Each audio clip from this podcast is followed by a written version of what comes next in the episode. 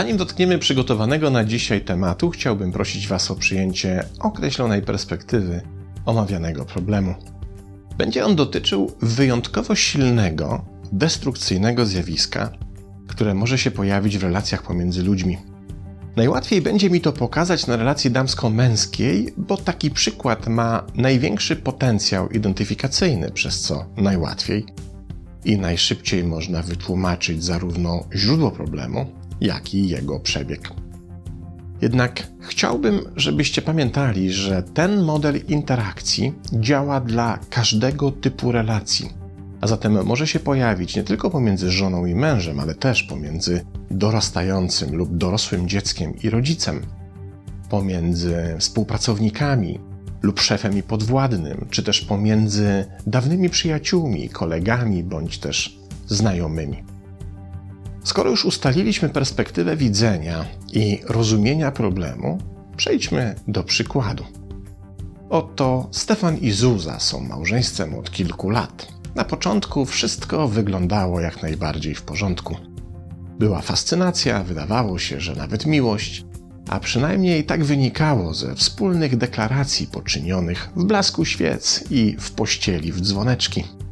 Im jednak dalej w las, tym wigor stawał się mniejszy, zaś ogień najpierw tracił blask, by w końcu coraz bardziej przypominać ledwie tlące się zgliszcza.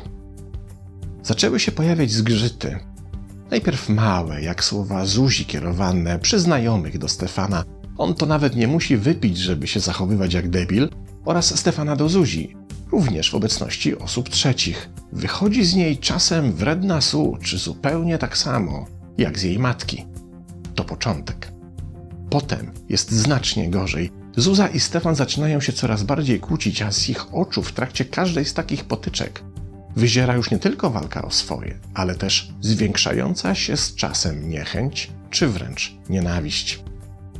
Tolerowane dotąd zachowania i nawyki po każdej ze stron stają się nieznośne dla drugiej strony, a byle pierdoła zaczyna rozpalać negatywne emocje do czerwoności. Następuje eskalacja konfliktu, która wydaje się już nie do zatrzymania. Coraz częściej pojawiają się myśli o rozstaniu i w końcu pęka ten nadmiernie naddęty balon.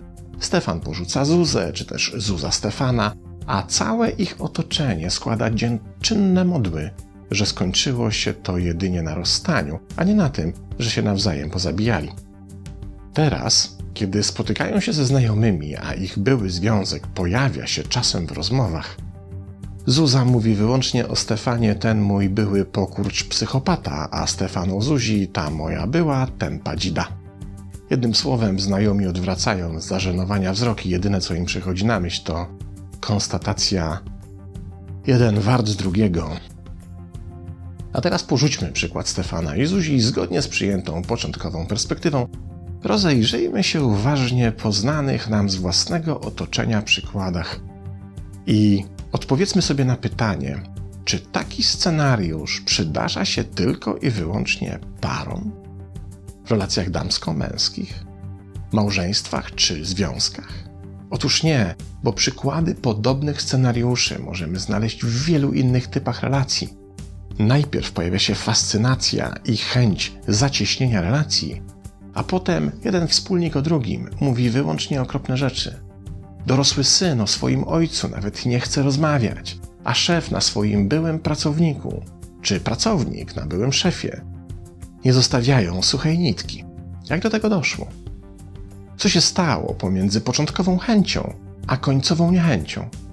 Co było po drodze pomiędzy zainteresowaniem i fascynacją, a niechęcią, czy wręcz nienawiścią? Żeby wyjaśnić ten mechanizm, sięgniemy do teorii zdrowych związków Gottmana, którą ten znakomity psycholog sformułował po ponad 40 latach badań trudnych czy wręcz toksycznych relacji. Sama metoda Gottmana jest dość szeroka, nie ma tu czasu na omawianie wszystkich jej założeń i odkryć. Dla nas jednak dwa jej elementy będą kluczowe. Pierwszym jest odkrycie, ciekawe dla mnie głównie z powodu kontekstu socjologicznego oraz kwestii związanych z inteligencją emocjonalną, które wskazuje, że w tzw. Tak dynamice systemów relacji emocje o markerach negatywnych mają dużo silniejszy impact destrukcyjny niż emocje o podobnych markerach pozytywnych impact konstrukcyjny. Czyli mówiąc prościej, jeśli weźmiemy dwie emocje pojawiające się w związku, na przykład smutek i radość, a każda z nich będzie miała dokładnie ten sam poziom, to smutek zaszkodzi temu związkowi w dużo większym stopniu niż radość będzie zdolna mu pomóc. A mówiąc jeszcze inaczej, jeśli pomiędzy dwojgiem ludzi dochodzi do epizodów smutku i radości o tej samej amplitudzie mocy i tym samym czasie trwania, to negatywna emocja zaszkodzi relacji bardziej niż pomoże tej relacji jej pozytywny odpowiednik. A to oznacza, że pojawiające się w związku skrajne emocje nie równoważą się nawzajem. Godzinna kłótnia uczyni tyle emocjonalnej szkody, że godzinna randka w atmosferze miłości i uwielbienia nie będzie tego w stanie naprawić. Drugim ważnym elementem modelu Gottmana jest coś, co on sam nazywa czterema jeźdźcami apokalipsy. Pierwszy jeździec przynosi krytykowanie, czyli sytuację, w której chęć skrytykowania drugiej osoby wygrywa z dążeniem do stabilizacji relacji. To moment, w którym, pewnie znacie to z własnych obserwacji, jedna ze stron mówi: Nie mam zamiaru więcej na to przymykać oczu. Nie będę tego dłużej tolerować co oznacza, że oto okres ochronny dobiegł końca. Jakaś cecha, nawyk czy zachowanie, które do tej pory było wybaczane, czy też nie stanowiło powodu do rozdrażnienia, teraz staje się i to w zupełnie świadomy sposób przedmiotem wypowiadanej głośno krytyki. Wraz z przybyciem drugiego jeźdźca w związku pojawia się defensywność, czyli stosowanie uników, ukrywanie problemów, przemilczanie istotnych kwestii, podejmowanie takich zachowań, żeby nie prowokować do niewygodnych rozmów, wycofywanie się, dystansowanie od problemów, zamiatanie pod dywan, udawanie, że nic się nie stało itd. Tak Wymieniać tu można bez końca, bo przecież pod termin defensywność również moglibyśmy podciągnąć cały wachlarz mechanizmów obronnych. Trzeci jeździec przynosi kamienowanie, czyli wszystkie zachowania związane z obarczaniem odpowiedzialnością, kreowanie w drugiej osobie poczucia winy, potępianie i tym podobne.